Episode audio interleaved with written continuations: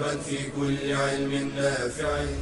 ينمو العلم ويتقدم بتقنياته ومجالاته ومعه نطور أدواتنا في تقديم العلم الشرعي.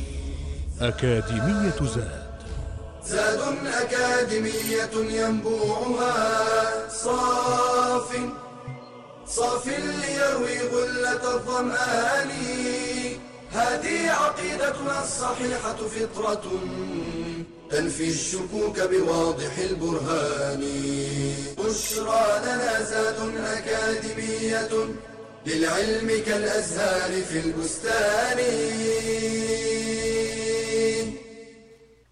السلام عليكم ورحمة الله وبركاته.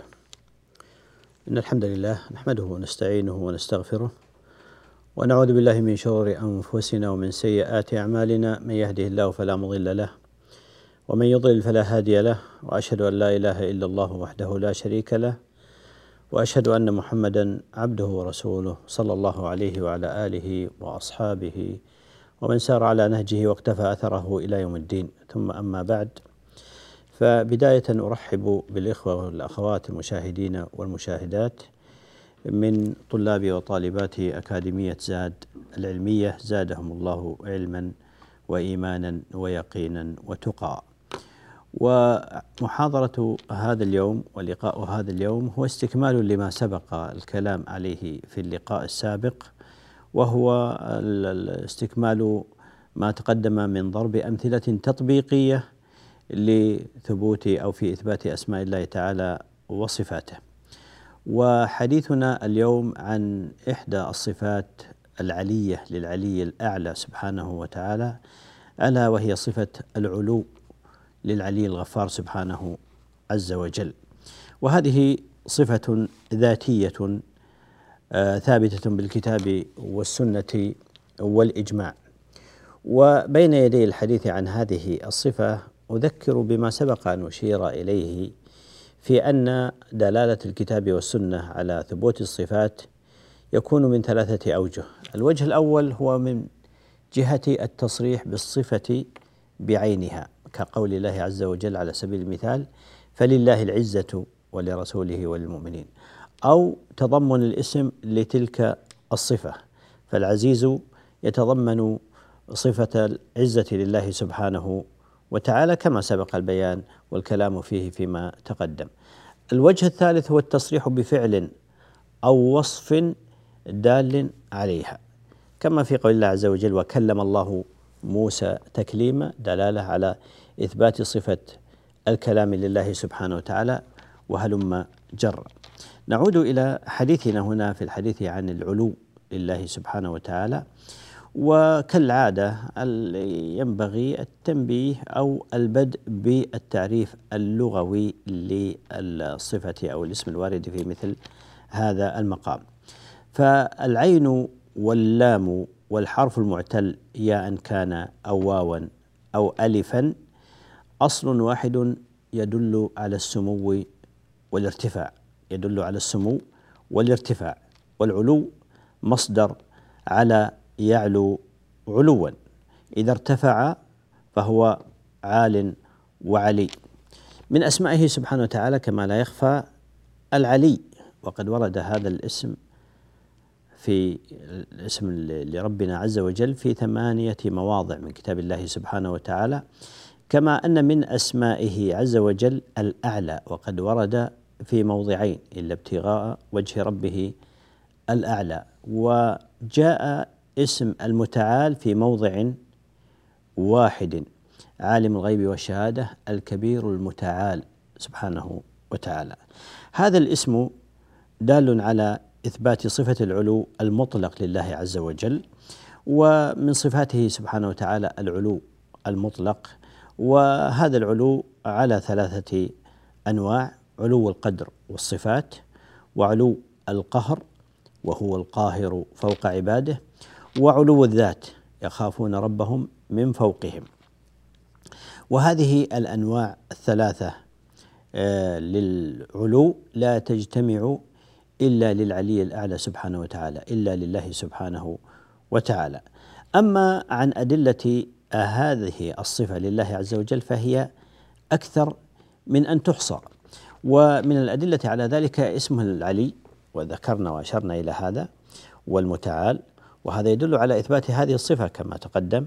الأمر الثاني آيات الاستواء على العرش وقد وردت في سبع مواضع آيات سبع آيات في كتاب الله عز وجل وهي الحديث عنها يأتي بعد قليل إن شاء الله.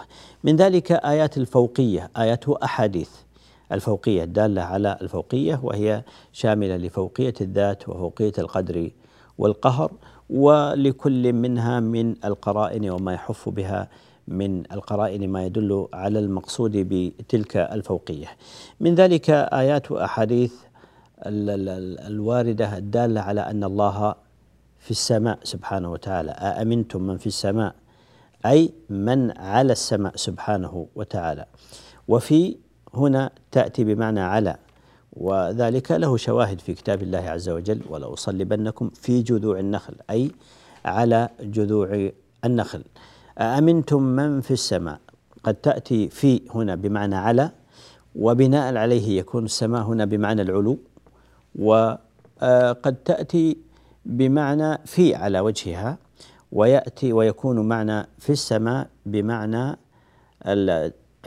أو أعيد تأتي في السماء في بمعنى على ويراد بذلك السماء المبنية فيكون الله عز وجل على السماء أي عال على هذه السماوات المبنية وتأتي في على وجهها بمعنى يكون معنى السماء أي العلو في السماء أي في العلو وليس السماء المبنية فيحدد معنى في يحدد معنى السماء لأن السماء تطلق ويراد بها السماء المبنية وتطلق ويراد بها العلو والارتفاع من غير تحديد. آه، أيضا من النصوص الدالة على إثبات هذه الصفة لله عز وجل آه، آيات العروج والصعود والرفع وكذلك آيات التنزيل والتنزل وهي أكثر من أن تحصى. في هذا يقول الله عز وجل سبح اسم ربك الأعلى وذكرنا دلالة في هذا. أيضا في قوله تعالى يخافون ربهم من فوقهم وهنا الفوقية فوقية الذات لدلالة من هنا ودخولها عليها. من الأحاديث الشهيرة والدالة على إثبات صفة العلو لله سبحانه وتعالى الحديث المشهور العظيم في قول في قول النبي صلى الله عليه وسلم وهو يفسر الآيات آيات سورة الحديد اللهم أنت الأول فليس قبلك شيء وأنت الآخر فليس بعدك شيء وأنت الظاهر وهذا هو الشاهد فليس فوقك شيء وأنت الباطن فليس دونك شيء. وغيرها من الأحاديث من الصفات الأخرى صفة الاستواء وهي كما أسلفنا هي من الصفات الدالة على إثبات العلو لله عز وجل وهي صفة فعلية لله عز وجل ثابتة بالكتاب والسنة وقد ذكر الله عز وجل استواءه على العرش في سبع مواضع من كتابه. العزيز الرحمن على العرش استوى ثم استوى على العرش في سورة الأعراف وفي يونس وفي الرعد وفي الفرقان وفي السجدة وفي الحديد. وهنا في سورة طه. وكلها تدل على الاستواء يليق بالله سبحانه وتعالى. وجاء في الأحاديث عن النبي صلى الله عليه وسلم لما فرغ الله من خلقه استوى على عرشه. والاستواء في اللغة هو بمعنى العلو والارتفاع والصعود والاستقرار لتستووا على ظهوره واستوى واستوت على الجود وغيرها من النصوص. فهو يدل بمعناه اللغوي على العلو والارتفاع والصعود آه، والاستقرار. تأتي مطلقة وتأتي مقيدة وهذه ما سنشير إليه إلى معناها بعد الفاصل إن شاء الله إلى أن نعود ونلتقي نكمل الحديث في هذا في هذا بإذن الله عز وجل آه، إلى أن نلتقي أستودعكم الله والسلام عليكم ورحمة الله وبركاته. بشرى لنا زاد أكاديمية للعلم كالأزهار في البستان. من أعظم الأخطار التي تهدد المجتمع وتجعل بناءه هشا ضعيفا. جهل المرأة بما تحتاج إليه من أمور دينها ودنياها وشؤون حياتها فهي الساعد الآخر لبناء المجتمع. فالمرأة الجاهلة لا يمكنها القيام بتربية صحيحة أو إعانة لأبنائها على التعلم والرقي بل ربما أنشأتهم على أفكار خاطئة أو معتقدات فاسدة. فبالجهل تتبرج المرأة فتفتن نفسها وغيرها. وبالجهل تضيع المرأة حق زوجها وتنفره من البيت فيتفرق شمل الأسرة. وبالجهل وقعت كثير من النساء في الخرافات والسحر والشعوذة. فالواجب على المرأة أن تحرص على طلب العلم وألا يمنعها الحياء من ذلك. فإنه لا حياء في طلب العلم كما قالت أم المؤمنين عائشة رضي الله عنها نعم النساء نساء الأنصار لم يكن يمنعهن الحياء أن يتفقهن في الدين. بشرى لنا زاد أكاديمية للعلم كالأزهار في البستان. السلام عليكم ورحمة الله وبركاته. أكرر الترحيب وكنا تحدثنا عن الاستواء وقلنا إن الاستواء يأتي مطلقا ويأتي مقيدا ولكل إطلاق أو تقييد له ما يدل على معناه. فإذا جاء الاستواء مطلقا فهو بمعنى تم وكمل. بمعنى تم وكمل حتى إذا بلغ أشده واستوى أي تم وكمل. ويأتي مقيدا إما ب إلى أو بعلى إما بإلى أو بعلى وتقييده بإلى كما في قول الله عز وجل ثم استوى إلى السماء وهي دخان فهو يأتي بمعنى العلو لله عز وجل وإثبات العلو ويأتي بمعنى القصد ويأتي بمعنى القصد. أما الاستواء المقيد بعلى فهو لا يخرج عن هذه المعاني الدالة على العلو والارتفاع وهي العلو والارتفاع والصعود والاستقرار بمعنى العلى ننتقل إلى الصفة الأخرى من هذه الصفات الثابتة لله عز وجل وهي من أعظم الصفات ألا وهي صفة الكلام لله سبحانه وتعالى وهي صفة ذاتية باعتبار وفعلية باعتبار أفراد الكلام فأصلها ونوعها هو ذاتي أما أفرادها فهي متعلقة بمشيئة الله عز وجل وإرادته فيتكلم متى شاء كيف شاء بما شاء سبحانه وتعالى. والكلام مصدر كما هو معروف كلم يكلم تكليما وهو ما دل على نطق مفهم ما دل على نطق مفهم. فالكلام ما كان ألفاظا منظومة دالة على معان معلومة وهذا عند الإطلاق.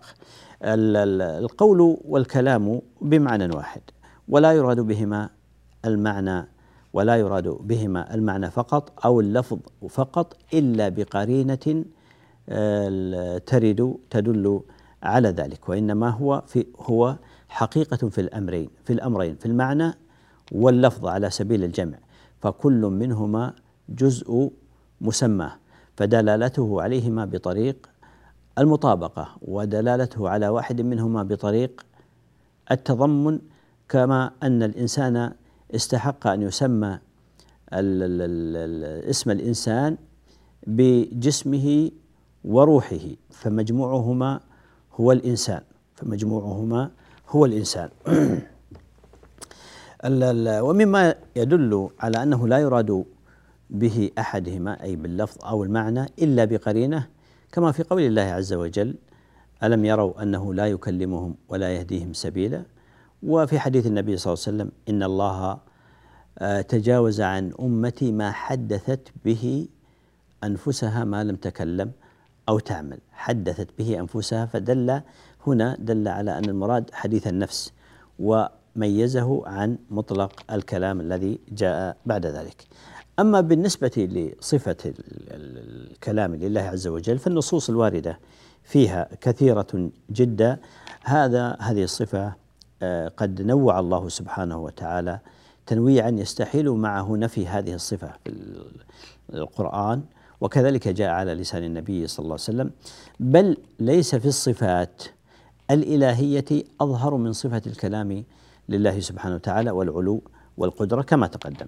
بل حقيقة الإرسال إنما هو تبليغ كلام الله عز وجل. بل إن ربوبية الرب سبحانه وتعالى إنما هي إنما تكون بكلامه عز وجل إنما أمره إذا أراد شيئا أن يقول له كن فيكون. وعليه فكل نص جاء في القرآن أو السنة بلفظ كلامه أو تكليمه. أو ندائه أو خطابه أو قوله أو أمره أو نهيه أو آه، إنبائه أو إخباره أو شهادته فكلها تدل على إثبات هذه الصفة لله سبحانه وتعالى. ولذلك فهي أكثر من ثلاثة أو أربعة آلاف موضع في الكتاب والسنة كلها تدل على هذا هذه الصفة. منها على سبيل المثال في قول الله عز وجل وكلم الله موسى تكليما.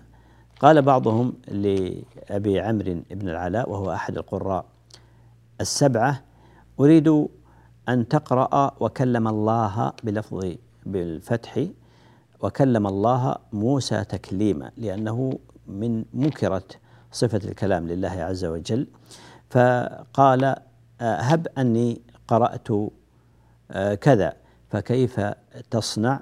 في قول الله تعالى ولما جاء موسى لميقاتنا وكلمه وكلمه ربه فهذه لا يمكن أن يعني تدل إلا على إثبات صفة الكلام لله سبحانه وتعالى. وكلم الله موسى تكليما ولما جاء موسى لميقاتنا وكلمه ربه قال ربي أنظر أرني أنظر إليك وإن أحد من المشركين استجارك فأجره حتى يسمع كلام الله وغيرها من النصوص الكثيرة معروفة في هذا آه، الأمر. من ذلك أيضا الأحاديث في قول النبي صلى الله عليه وسلم احتج آدم وموسى وكان في عليهما السلام وكان في ذلك الاحتجاج ما ذكره النبي صلى الله عليه وسلم في قول موسى لآدم عليهما السلام يا آدم أنت أبونا خيبتنا وأخرجتنا من الجنة.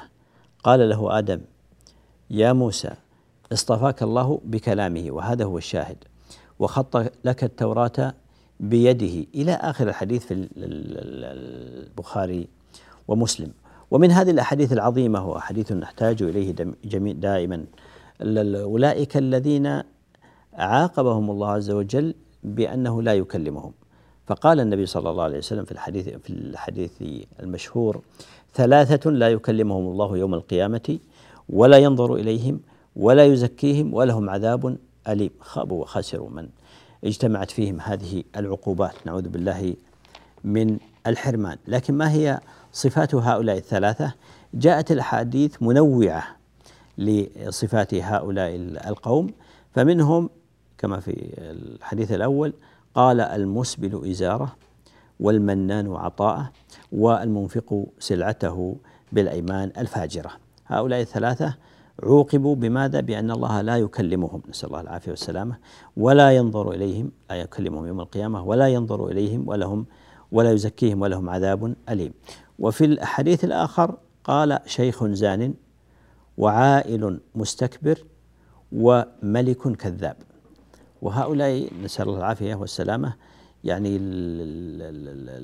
لا يتعمدون الوقوع في هذه المعاصي والكبائر إلا لفساد قلوبهم وفساد نياتهم في هذا الأمر والعياذ بالله لأن الدواعي هنا كلها منتفية فشيخ كبير السن ومع ذلك يزني أو عائل ومع ذلك يستكبر أو ملك ومع ذلك يكذب وهو لا يحتاج إلى مثل هذا. في الحديث الثالث هو ما ذكر النبي صلى الله عليه وسلم قال رجل على رجل على ماء بفلاة فيمنعه ابن السبيل ورجل بايع إماما لا يبايعه إلا لدنيا. إن أعطاه رضي وإن منعه وإن لم يعطه سخط ورجل حلف على سلعة آه، بعد العصر كاذبا لقد أعطي بها أكثر مما أعطي. النصوص في هذا المعنى كثيرة. آه، من الصفات اللائقة بالله سبحانه وتعالى صفة الوجه لله عز وجل وهي صفة ذاتية خبرية ثابتة بالكتاب والسنة. قال الله عز وجل وما تنفقون إلا ابتغاء وجه الله ويبقى وجه ربك ذو الجلال والإكرام. إنما نطعمكم لوجه الله كل شيء هالك إلا وجهه. واصبر نفسك مع الذين يدعون ربهم بالغداة والعشي يريدون وجهه. فالوجه من الصفات الذاتية الثابتة لله عز وجل وهو في اللغة بمعنى مستقبل الشيء لأنه ما يواجه يواجه منه مثل وجه الرأي أو الأمر ما ظهر منه آه أنه صوابه وهو في كل بحسبه يضاف إليه كل بحسبه يضاف إليه ونستكمل ما يتعلق بهذه المسألة بعد الفاصل إن شاء الله. إلى أن نلتقي. أستودعكم الله. والسلام عليكم ورحمة الله. بشرى لنا زاد أكاديمية للعلم كالأزهار في البستان.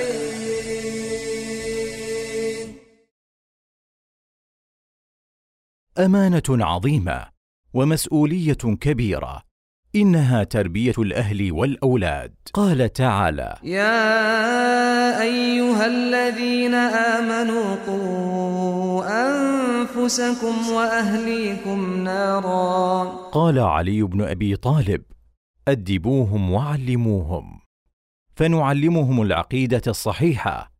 قال تعالى وإذ قال لقمان لابنه وهو يعظه يا بني لا تشرك بالله إن الشرك لظلم عظيم. وقال صلى الله عليه وسلم لابن عباس يا غلام إني أعلمك كلمات احفظ الله يحفظك.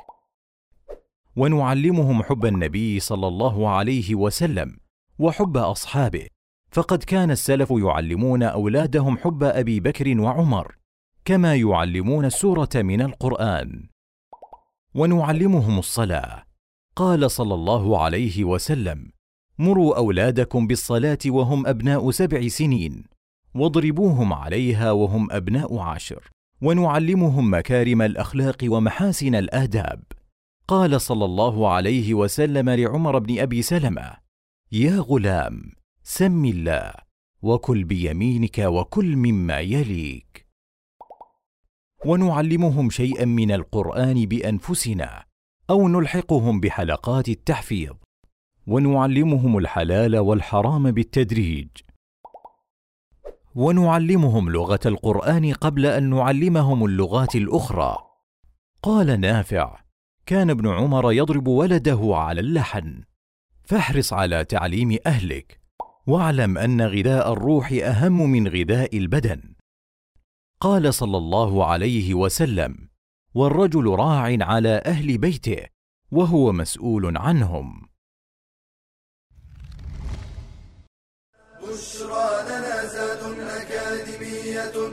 للعلم كالأزهار في البستان. السلام عليكم ورحمة الله. أكرر الترحيب بالإخوة والأخوات.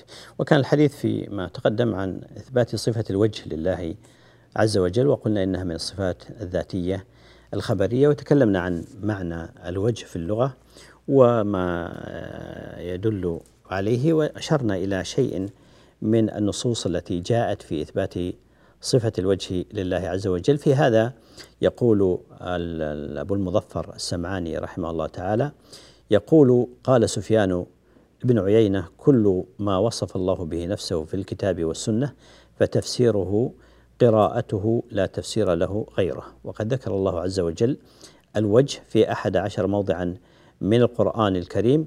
قد بينا أنه صفة من صفات الله تعالى يؤمن بها على ما ذكر الله تعالى على ما ذكر الله تعالى. لكن حتى لا يشكل على بعض القراء والدارسين أحيانا في مثل قوله تعالى كل شيء هالك إلا وجهه. يرجع إلى بعض كتب إلى كتب المفسرين من أهل السنة ومن غيرهم ويجد في تفسيرها أنها يبقى وجه ربك أي يبقى ربك أو كل شيء هالك إلا وجهه إلا إياه سبحانه وتعالى.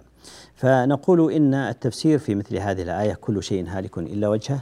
آه، كما ذكر الحافظ بن كثير على سبيل المثال قال أي إلا إياه إلا إياه.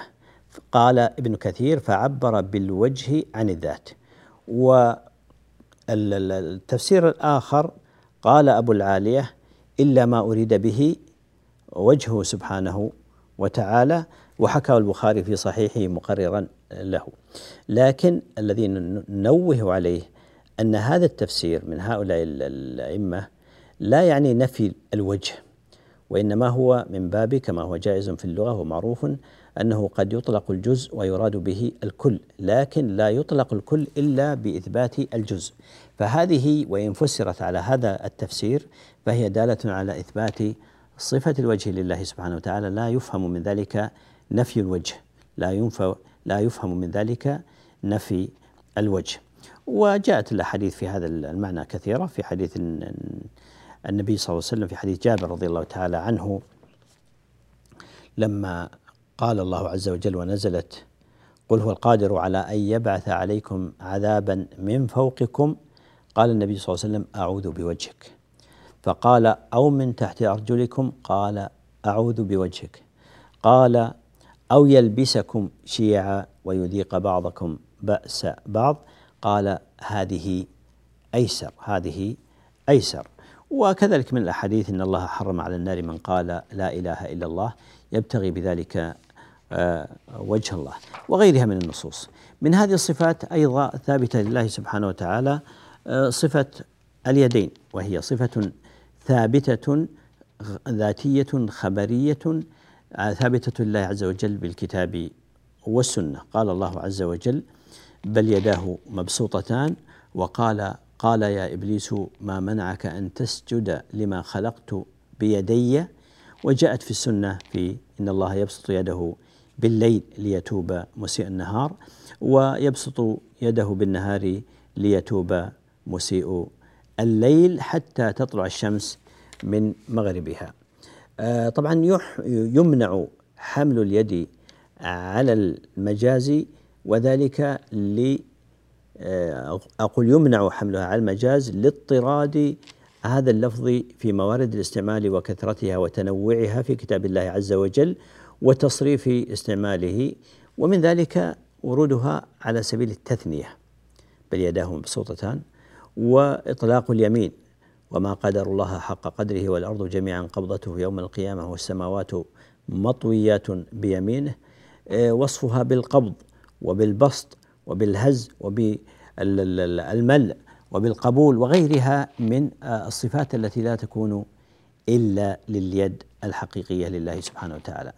من هذه الصفات صفة العينين لله عز وجل وهي صفة ثابتة ذاتية خبرية ثبتت بالكتاب والسنة كما هو معلوم من الكتاب في قول الله عز وجل ولتصنع على عيني وفي قوله تعالى واصنع الفلك باعيننا وقال تعالى واصبر لحكم ربك فإنك بأعيننا وغيرها من النصوص الكثيرة في هذا المعنى.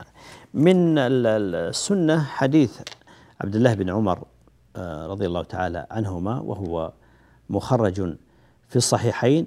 قال صلى الله عليه وسلم إن الله لا يخفى عليكم إن الله ليس بأعور وأشار بيده إلى عينيه وإن المسيح الدجال أعور أعور العين اليمنى.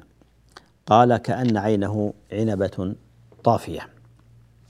واستنبط العلماء من قوله إن الله ليس بأعور آه، إثبات العينين لله عز وجل. لأن العور فقد إحدى العينين أو ذهاب نورها. يؤيده حديث أبي هريرة رضي الله تعالى آه، عنه عند أبي داود بإسناد حسن أن النبي صلى الله عليه وسلم قرأ هذه الآية إن الله كان سميعا بصيرا فوضع إبهامه على أذنه والتي تليها على عينه وهذا يعني من النبي صلى الله عليه وسلم تحقيق السمع والبصر. لا تشبيه السمع بالسمع والبصر بالبصر كما هو معلوم. من هذه الصفات صفة آه، القدم لله عز وجل وهي صفة ذاتية أيضا خبرية ثابتة لله عز وجل بالأحاديث الصحيحة. ومن ذلك حديث أبي هريرة وهو مخرج في الصحيحين أيضا في محاجة الجنة والنار.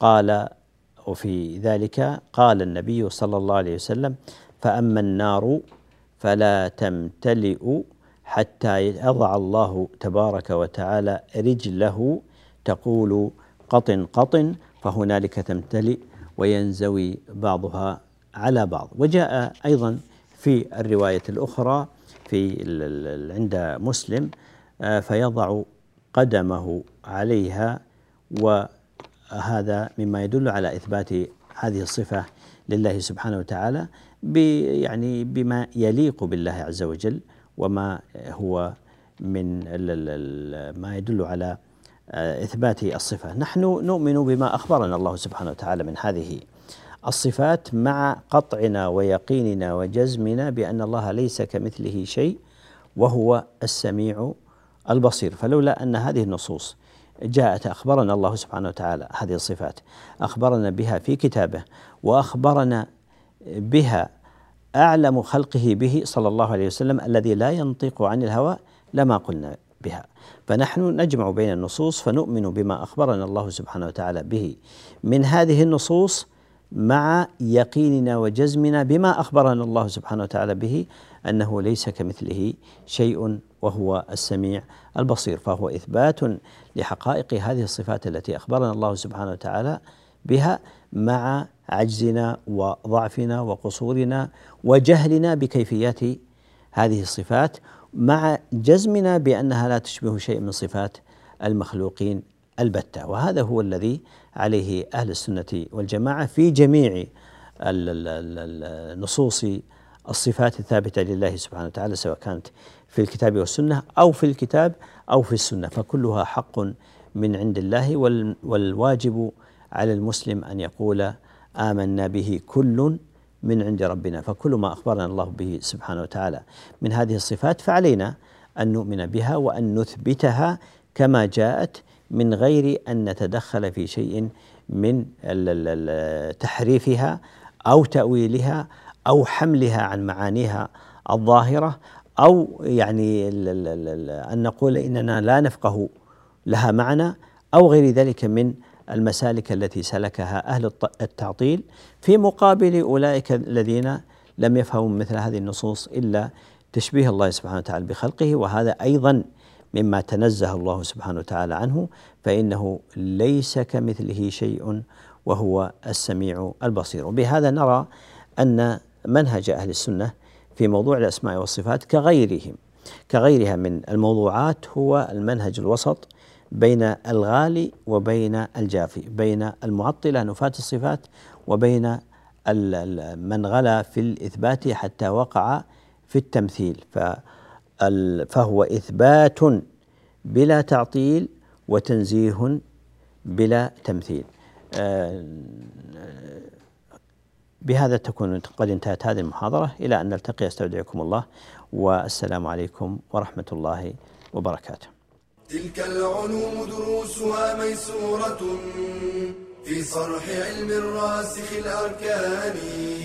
بشرى لنا بشرى لنا بشرى لنا زاد أكاديمية للعلم كالأزهار في البستان.